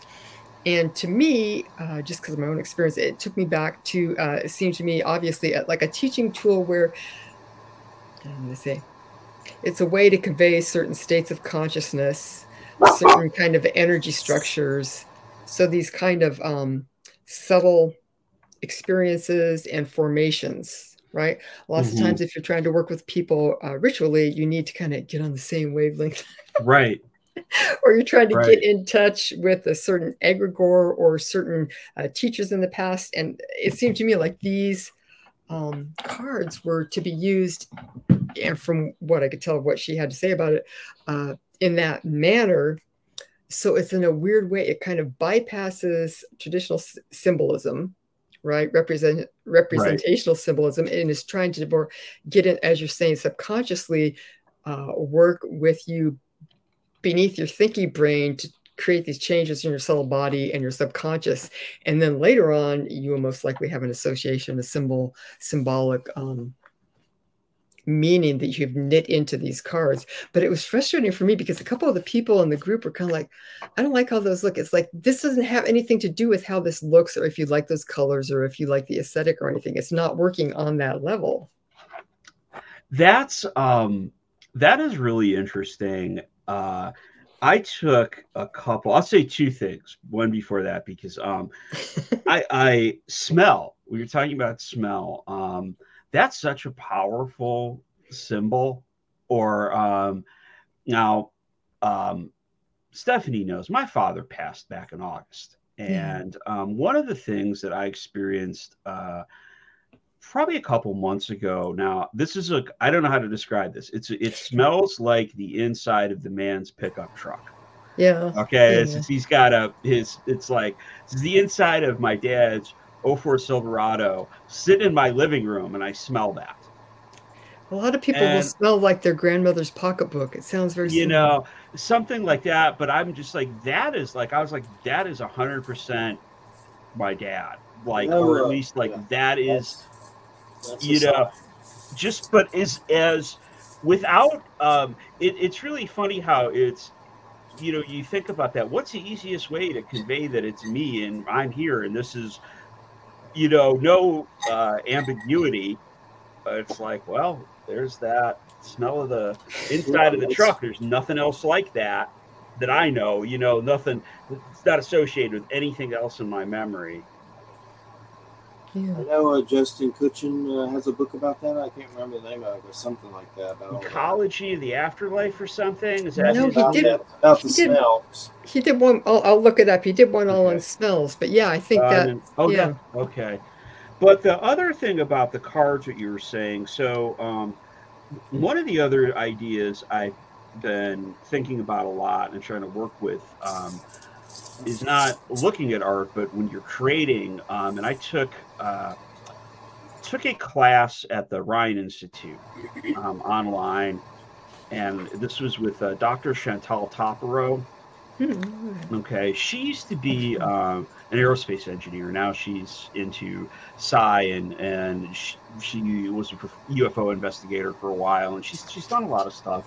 And um, we did a lot of historical overview, and it's kind of like what you're talking about with your friend, um, the the monk, Mhm. of um, investing yourself in what you're creating. But what I- I ended up thinking about was uh, how when and this is this is a thing that's hard to explain. When I I went to art school, studied um, drawing and printmaking, and I went into graphic design, and I went ahead and taught it later on, and it's difficult to give people rules. Like there's really basic rules, and then I'm kind of like, you've got to do it and hone your um, ability to create. You just have to do a lot of stuff and work on it. And um, I was reading a book uh, called uh, The Secret Art by Duncan Laurie. He's a Hmm. guy. He's a, a sculptor, but it's all about radionics. Okay, is- okay. Um, and he compared the kind of the same thing, uh, the selection and a radionic instrument to the creation, the decisions an artist makes when you're creating a piece to dowsing, to the impulse of knowing that you're going in the right direction or not. And it sounds like kind of with the tarot cards that she's done that. And it's it's what Laurie was saying. You're creating, um, he would say, you know, you're creating a piece of radionic art that's having this effect. It's like she's already done the, the programming of it. She's gone through her and her her um, not that there's not esoteric knowledge involved, but there's also still that real real primal dowsing reflex in there that just kind of this way or that way and created that that's supposed to move you to that state without you having to do all the heavy lifting on your own. Yeah, and, and to give you, yeah, like a little bit of a path to get there, or a, Yeah. a rope that you can hold on to. Yeah, no, I would, uh, I would very much agree. Yeah, I need Rather that than- UFO tarot. I missed the Kickstarter when I had flu Oh. and COVID. Oh, Oh, I hate it. It drives me. I collect tarot and I missed it.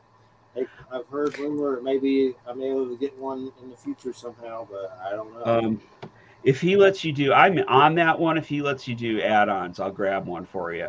Ooh, And I'm waiting for that to finish. uh-huh. um, Is it I have that on there? Or, you know, Yeah. I have just started getting into tarot a little bit myself this year. Um, I generally, I don't generally not interested in divination because I have anxiety and I'm like, I don't want to know. You know, like, no, if you, uh, if you pull, I, I, yeah, I added you to Facebook. Let me know, and if that happens, uh, All right. I'll PayPal it to you or whatever, whatever we'll cost. figure, we'll figure something out then. That sounds. I'm fiending good. for it. Like I missed I, it. Oh, I just, you know, the only thing I will say is I get to sit on line all day because of my job. So when that stuff like pops, I'm right on it. I'm like, we get this, like getting that one, because I just got, um, they just did the, um, they reprinted uh, Osman Spare's Tarot. Mm, I got that one.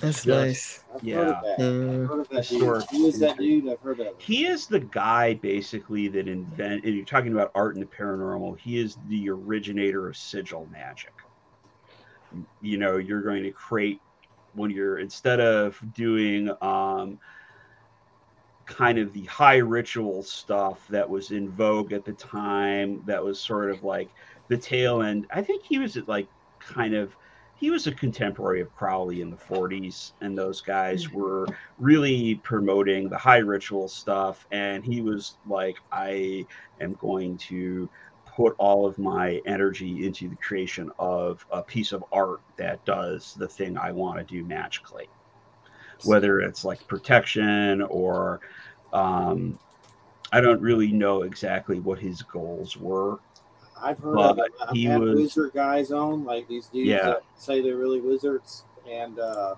their names come up. But next, our, our first March guest is Don Webb. His new book's How to Become a Modern Magus, a manual for a mage. How do you say that? M A G U S, Magus? Magus?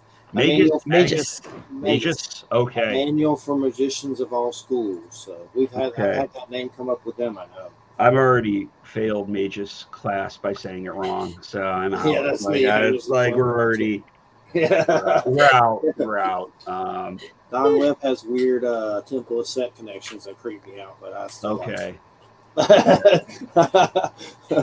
Yeah, I guess Spare. He he was uh, born in 1886 and died in 1956, and um, so he, you can see. I don't know if you can see this picture. Here he is, a young guy. He was very cute. He was uh, trained as an artist and worked as an artist and draftsman. But he developed this whole idea of sigilization to um, uh, facilitate the uh, uh, connection between the unconscious and the conscious self. He made these fantastic um, drawings, and uh, his his line was really beautiful, and very much of that kind of uh, Belle Epoque style. Yeah, I was gonna say. Yeah. He uh what's crazy about him is he was you know, he was a literal uh, contemporary of the surrealists and they never heard of him at all. You know, he was working in in obscurity in England as an Mm. artist because all of those guys were actually uh, really into the occult revival of the time, and that was a major, major influence for them Yeah. in their work and they just didn't know that he was doing his thing because literally what you just said is uh, is baked into the into the early surrealist manifesto it's in a lot of their writings and uh, i think they were um, not hoping for literal effect though is the, is the difference Yeah, I don't know. I don't know. I wonder about some of the surrealists, but I don't really know. Like someone like uh, Remedios Varo or Leonora Carrington, I kind of have my suspicions about. But um, There's a real. Mhm. I'm. I'm going to recommend. There's a really. It's a slim book. It's hundred pages. I'm reading it. Surrealism and the occult. Pick it up, um, because it's already. I'm on chapter six, and it's about sex magic mhm. and folks. And I'm just like, oh, this is right up. I should have told you this days ago, but this is right up your alley. This is right up your your interest because um, I've already recommended this book to a few other people. 'cause It's just it's concise and right to the point. By Nadia like, Choucha. Yep, you got it. I've been looking up a lot of stuff y'all mentioned and saving it so I can look at it later. The real, at some point, the real, the biggest conspiracy in the world, the most powerful magus somewhere, is a bookseller or a printer that cast a spell on all of us that if any of us get interested in this side of life, you're immediately falling under the spell to buy books, board books over. There's always another really It's always the new book. Always a new book, or always a book that you haven't heard of that somebody brings up. Like, oh, you haven't read that? You'd really like it, and you're like, uh, it's Yep. another like, there's another twenty bucks. Or, unfortunately, a lot of stuff being out of print, and just being like, you know, the people on eBay that are asking three to five hundred dollars for stuff, and you're like, well, I guess I'll I'll either find a PDF or I'll never read this. Yep. Uh, yeah. You know, it's funny you were talking about um since since we're talking about art and paranormal.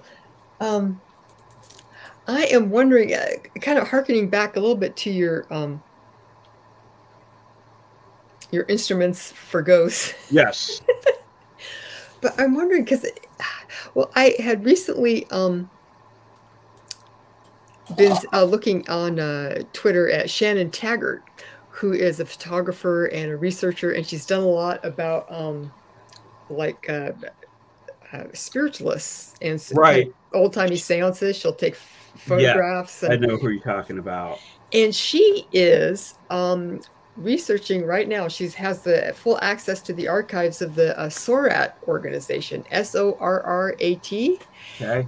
and this was start started by uh, Ni- oh God, I'm gonna Reinhold Newbert, Newbert Nibert. Anyway, I um, they were an organization started in the '60s by a college professor and some other people, and the idea was that uh, they would try and precipitate uh, old timey types of seance effects. And they had a lot of success and they had people going at this as a group for like over 30 years. It's this whole uh, thing. Uh, i had done a show on the farm. It's, i think it's only available uh, through patreon now. Don't quote me on that. Um, and and we have we're doing a, a show on uh, groups and people that actually try and uh, you know call up effects right? Like T- Ted Owens, like PK man. He's like, okay, I'm going to call up a UFO instead of just sitting around with my thumb up my hiney. I'm going to go out there and get him. Um, so SOAR was very similar. They had a, a number of different uh, things that they would do. Uh, interestingly, they were really big on rapport, like the relationship between people in the group. Okay. And the group and the people that they were channeling, because the guy who uh, founded it ended up um, dying because he was he started it when he was like 80 or something. And uh, then after that people would channel him and he would talk to new people in the group. Um so that is and i i found it to be the case as well that there are certain people that you just jibe with. And um, you know if you're just to like collaborate on even like a painting or uh, song or writing or recording i mean you're to have people that you work with better than others same with side effects um, but I thought about a lot of the old timey, uh, like a classic poltergeist case and stuff, because you're talking about books. And one of my favorite ones is Poltergeist by Colin Wilson. And he talks about some weird, weird poltergeist stuff. But there would be things where, um, uh, like a lot of, I don't know, a lot. Many poltergeists have been reported that they will find a piece of paper and they will write in it that they'll, by using, making pinpricks, right? Pinholes in it Okay. which is like a very weird thing. Uh, some of them will start out and then they'll uh, develop cursive. Um, there was one, and I don't know why I thought of this, but you were talking about material effects and stuff. And there was this strange poltergeist case in old New England, I think. It was in America, and it was a religious family. And what they would do is like they would go out to the garden or go out to church and come back home. And what, and this was like in the 1860s, I don't know, somewhere Okay. around there. They would come home. And um, I don't know if you ever did this when you were a kid, but you take like your pillows and blankets and your clothing and you kind of make like a dummy of a person. I've never done that, but sure. We, I don't know why we did that a few times as kids. But Okay. yeah, you, you can do it. It's uh, popular if you are in Alcatraz and digging a hole and then you, you want Right, the jailers to okay, think yeah. you're still there, right? That type Yep. of idea. So Yeah. this poltergeist would make these elaborate tableau and it would be like mom and, and two kids and they're all, the two kids are praying and mom has the Bible. You know, and just like lickety in like maybe 10 minutes or something. And then all this had been done with all their clothes in the Oh, parlor wow.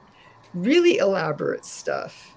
Um, and then you know Gef was uh, the mongoose was uh, very big on uh, singing and making up little uh, cute sayings. Same with the Bell Witch. So it's interesting to me how many of these, and I think you know someone like Nandor Fodor would say, well, it's because it's the subconscious of the people who are the focus. But um, again, you have these strange things, but then it can be very uh, aesthetic have Yeah. like an, a- an aesthetic sense to it as well, which strikes me. Oh, and before I forget, um, Joshua Cutton, Cutchin's book is The Brimstone Deceit, and he's talking about the supernatural as, uh, story of smells. Okay. Nice. Wow. I still need Okay. to get the rest of his Bigfoot books he wrote with somebody. I have the first one, but those are pretty interesting. Uh, I Yeah. only have his uh where the footsteps end about the the weirder yeah, side of the first one Bigfoot. Bigfoot encounters. There's another Yeah. one. Yeah. I But, know, uh, real quick, while I'm remembering this, I know Forrest Ackerman, the guy from Monsters of Filmland. I've had Paul David on before. He, he did like some sci-fi documentary about him, the afterlife of Forrest Ackerman.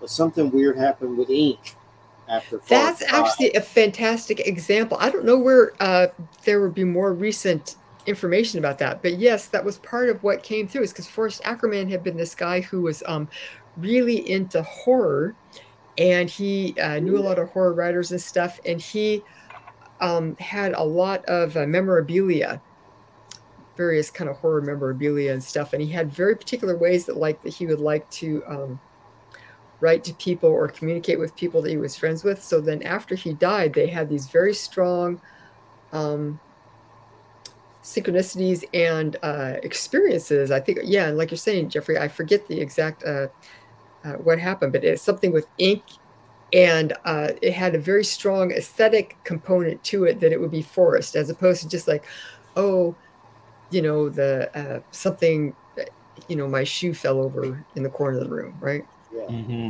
It's that, but it, there was very specifically his kind of personality and uh, personal interest came through um, So in we these were- experiences. Don Webb met Forrest Ackerman and went to his house, and he got to see this copy of Dracula that had like all these different people's autograph that played Dracula like forever, like, like probably like Cushing and you know Christopher Lee, stuff like that. Like it was just a copy of Dracula with autographs of everyone that's played Dracula. I don't think Max Schreck was in there or anything, but still Yeah, yeah.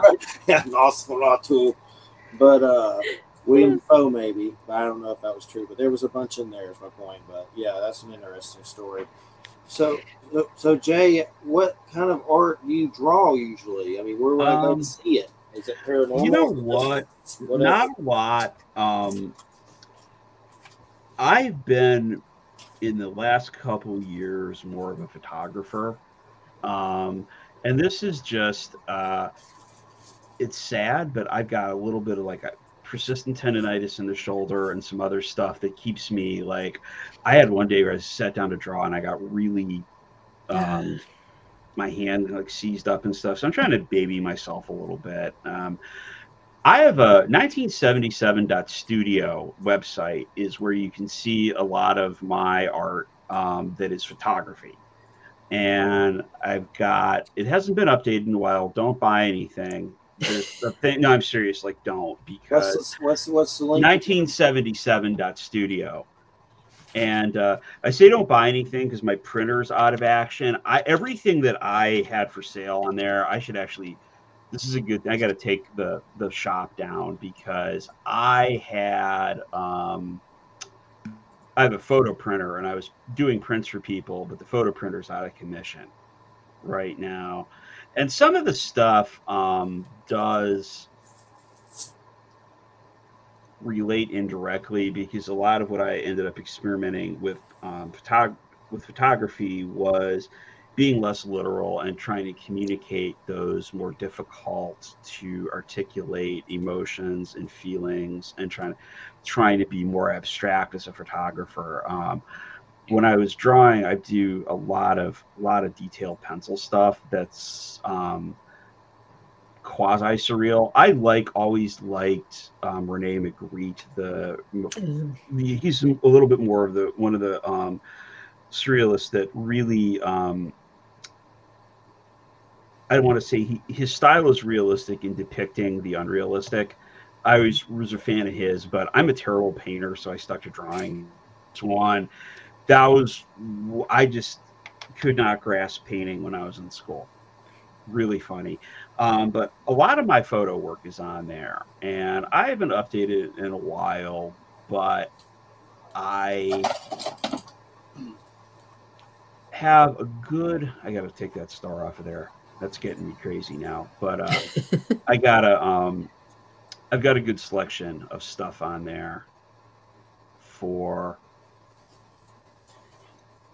I did two self-published um, photo books a couple years ago, and you can see the work from those on there too. What type of camera do you like to use, setup? Um, I have a, I have a bunch of them Mhm. because I ended up going crazy and buying a bunch of them. But I have um, generally take out. Uh, my dad left me his Minolta that he's he had forever. I have an old Minolta SRT 101 35 millimeter camera. Okay. I use that forever. I like to take that out, and then um, I have a uh, Sony A7S II, which is it, they made it for video, but its main thing is you can take pictures in extreme low light and extreme darkness. And nice. I keep thinking of selling it, but then I keep thinking I'm going to go like get back out and start going on, and maybe I'll go on. It's like some people, a lot of people now I've seen praise it that are like trying to go on look for Bigfoot at night or go in haunted house and stuff, just because it can really take pictures in in darkness without being like I have a um, night vision scope that is also a camera and those throw um, infrared light out and instead of that the sony just is that it's just really sensitive the sensor is So it's just to visible light, but yeah. yeah yeah you're, you're not using any artificial ir illumination on it So what type of lenses do you like to use? um I okay, so this is like blasphemy to photo people. I, I love like to hear this stuff. No, Uh-huh. I like to use all in ones because Mhm. I like I I have primes. Everybody has prime lenses. Um, I don't like lugging a bunch of stuff with me. I think one of the things when I the like this is this is a um, got to be like a weird thing for me. Um, when I would go places to shoot, I would a lot of times when I go on vacation, I would also go with the idea that I'm going to shoot. And I remember I was out in Chicago in 2017, and I took four cameras with me and I'm like, you know, the scene in um, Commando where Arnold Schwarzenegger is like, he's gonna go. It's like prelude to the final action scene. he's like arming himself and like straight got you know strapping all the stuff on. That was like me with the cameras. So I'm just like, but 35 millimeter, I got digital, I've got the compact 35 millimeter, and I've got this other thing with this other lens just so I can grab this other lens and shoot for that. And I ended up driving myself nuts. Yeah. Only thing I will say is it's good exercise.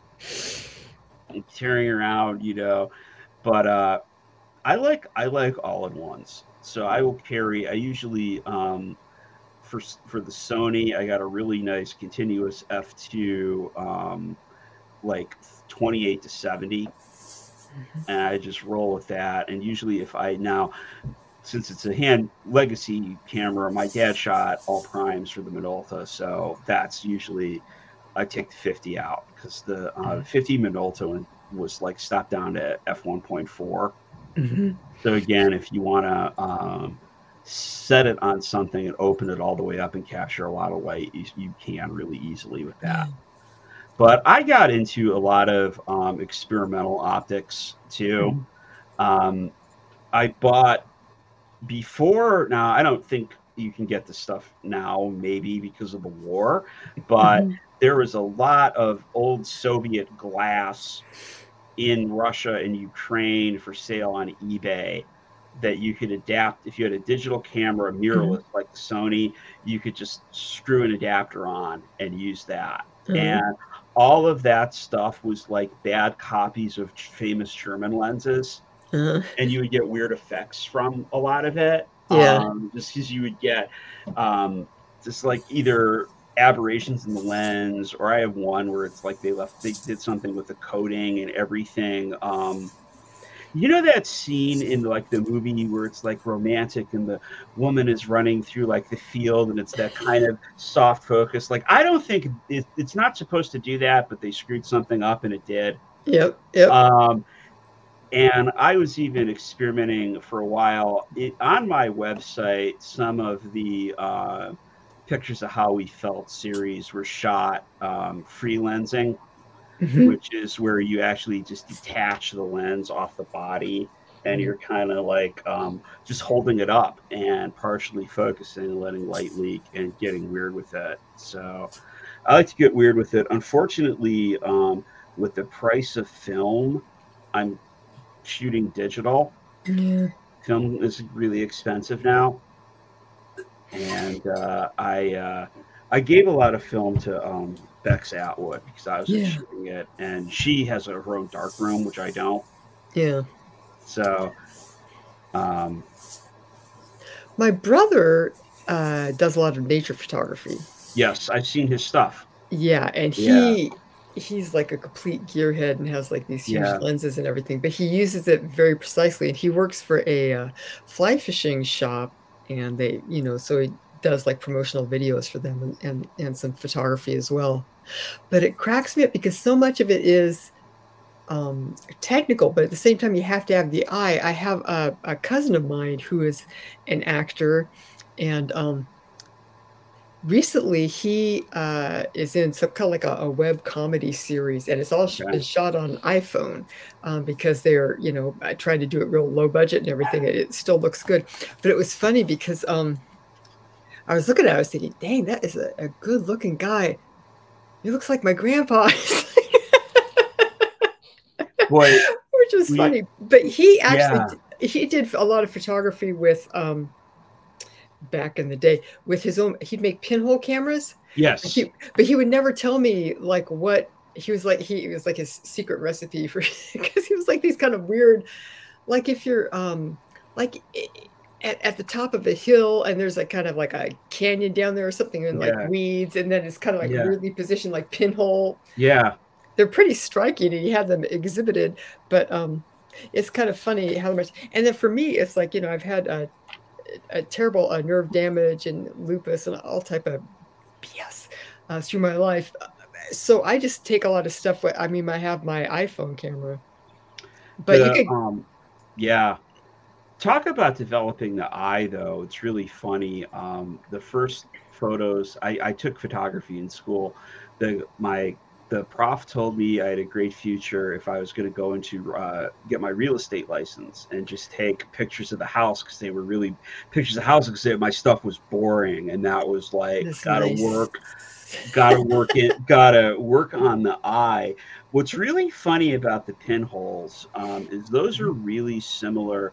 You've seen those old, you know, the old portrait photos of the guy with the, the big box camera and he's got the, the thing draped over him and stuff. The way those work with pinholes is really similar to those. And yep. um, and this is really funny in, in retrospect because uh, all that all those you know early spirit photographs that people were faking mm-hmm. so easy everybody thought those were real but it's just like that's you could create you know if you want to that's like a if you want a fun um, weekend project you could build a pinhole camera and create some 19th century spirit photography. Here's a here's a quick way to, to get a cool one sit in your chair be real still from your waist up and then kick your legs. Uh-huh. and on the long enough exposure it'll turn your lower extremities into like the it'll blur it all and it turn into a mist uh-huh. So you're kind of materializing yeah, out of the mist. Kind of materializing out of the mist. Um, As one but, does. Uh, you know, I think of those like I would like. I mean, those to me are interesting as art, but all of those guys, it's really funny. Um, the spirit photographers were faking everyone out by taking advantage of the technical limitations of the camera that they were they were stuck with. Well, and it's a weird thing too because um, I have spent a lot of time in a, a town called Nevada City. It's a gold rush town here in California. Okay. And it's well known for being haunted. I mean, like the Taps guys went up yeah. there and okay. everything. Yeah. And for many, it it it sounds a lot like kind of what I, I think of like Chamber of Commerce Chamber of Commerce goes. It's like, oh yeah, we have you know haunted things here for blah blah blah. Except for if you go up there enough and you notice, you could just be like, standing on the street, someone will come up and start telling you about some weird off the wall ghost experience that they had. Um, and some very strong manifestations. I was in one uh, bed and breakfast there. Uh, I want to call it. It used to be the Red Castle Inn up on the hill, and that's one of the few times I've seen something very frankly move on its own. I was actually in the uh, in the bathroom, and it's known for having like the thing. It's like the ladies like staying in a room uh, next door to two young children, and she hears that some nice lady is there talking to them and reading to them from a book for half an hour, but it was the ghost, right? Like stuff that's like that over the top and unbelievable gets reported there a lot. So I'm thinking, yeah, right. Anyway, so as soon as we go there, I started feeling really uncomfortable. Then the next morning, I was in the bathroom, and he, the thing is, is that I'm like, I'm like the person who's always neatening the towels, right? They have to be okay. Yeah, yeah, yeah. So I'm in the bathroom, and there is a towel rack behind me, and then I kind of look over, and it's like the rack is here, and the the towel is hanging over it.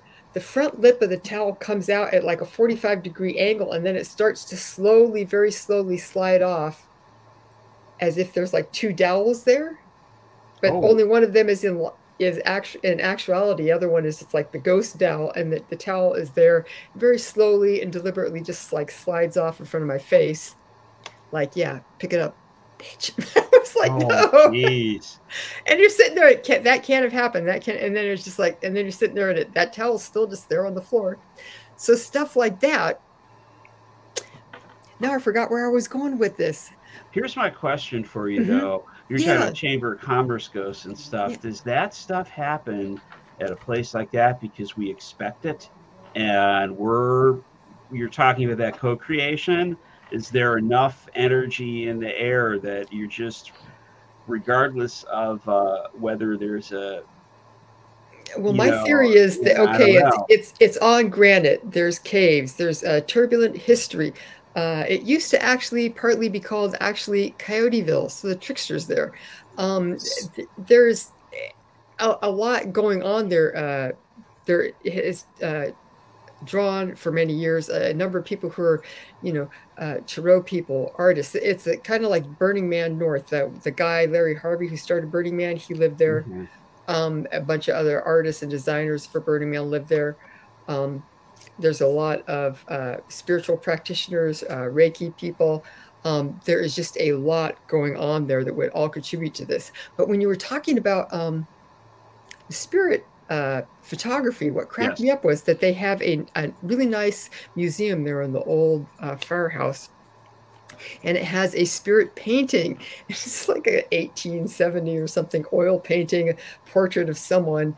And there's like, so there was this thing. And then one night, we didn't know how this picture of this other person, this dead person, showed up in the corner. And it's the corniest thing you'll ever see because it's just like this old timey portrait, like with the black background. And Sure. then very obviously painted in the corner, the supposed ghost who showed up spookily. And it's like the same thing. It's like it's just like a corny Chamber of Commerce hoax. So you think you're just more willing to blow it off. But then there's like so many people. I've had things. There's you know ghost fires there. There's all type of crazy. There's a ghost chicken. I know two people who worked at one spot that had a, a ghost where they would get like shoved down the stairs. Oh, Yeah, I mean, really very strong manifestations, along with the stuff that's just like patently just ridiculous and goofy. So, oh, wow. yeah, The ghost. I'm like, I want to hear tales of the ghost chicken at some point because that, that's like Yeah. That's a good one. Um, well, it was in the same place where these uh, two uh, women, uh, you know, had a lot of problems. There'd be like uh, windows banging shut and doors closing and feeling really nervous. And then, yeah, both of them at different times felt like they were got shoved down the stairs. And so they had a psychic come to contact the spirit. They said uh, they thought it was a uh, Nisenan man mhm. from uh, before the gold rush. And they started leaving tobacco offerings and things calmed down. But just as kind of an aside in all of this going on, the lady's like, oh, and there's a ghost chicken. There's the So ghost they- chicken. Yeah, I like that. Hey I- guys, I, I, go- go ahead and then I got to start closing out. Oh, no problem. I was just going to say the other interesting thing to think about that stuff for me is that you're talking about the guy that can manifest UFOs. Because another common thing that once you once you read enough, you you hear about um, you can manifest the stuff by hoaxing it.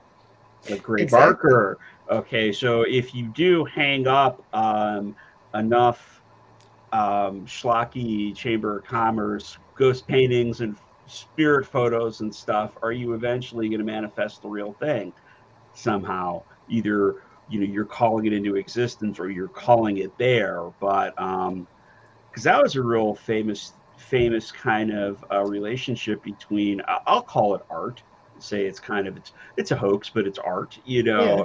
creating the reality that you want to have and then it's like then it's then it starts really happening and takes off Yeah, that was my final thought so no, that's Well, cool. uh, Jay and Stephanie, thanks so much. It's been a great show. Really Thank you, it. Jay. hey thank certainly. you for having me on this was a lot of fun i really appreciate it Yeah, we'll get you on again sometime. All right. Thank Um, you, Jeffrey. Definitely Yep. enjoyed it. Y'all helped carry me, so I appreciate it. and then uh, we have a ghost. I want to watch that later, hopefully at some point. Some comedy Okay. by that guy that did uh, Happy Birthday, the Death Day. Where the, I never saw those, but I know the Okay. some lady keeps getting killed in some time loop. But he made like some family movie with that David Harbour's like this bald ghost. But uh, it looks actually pretty funny. But it's All right. It's on Netflix. But uh, I just saw him in Violent Night. That was actually decent. It was pretty violent, but he was Santa Yeah. Claus, a Viking that became a Santa Claus. It was good, but I don't know if I'd watch it anytime soon again. But it was a good one, good watch. But but uh, I'm gonna check out the Ghost one. Uh, I want to see that Apocalypse movie by uh, that Cabin one by uh, M Night Shyamalan too. That's Oh, supposed to be yeah. good. I haven't seen that yet. Then the Whale. Those are some I want to see. The Whale. I want to see that with Brendan Fraser. I know that Darren Aronofsky or whatever. I have trouble with his name, but he makes pretty weird movies. Mm. And uh, the Mhm. Whale dude, I don't even know. Just Brendan Fraser's like really overweight. I don't know. I guess I guess it gets weirder. Usually that guy's movies pretty weird, like Fountain of Life or whatever. With, Yeah. Jackman, like usually, and Noah. That was weird. like that was like Lord of the Rings, the Bible. like it was weird. But Russell Crowe played Noah. I didn't Uh, see in the ark. one. Okay. It's a weird one that there's like weird creatures in it. Like I guess the Nephilim. I don't know what they are, but it's not. I don't think it's the greatest thing, but it's good for one watch. There you go. it's Noah. Yeah, Russell Crowe is Noah. But but anyway, thanks so much, everybody. And next Yeah. week, Don Webb. We're gonna get some Wizard on. Yay. So That sounds he fantastic. also wrote Vampire Magic. That's a weird one. oh, that sounds interesting. It is good. It's good. Wham loves it. I need to still finish it. But uh, thanks everybody. Have a good weekend. Thanks Jay. thanks Stephanie. Take care. Thank Bye-bye, you. everyone. Bye-bye. Bye.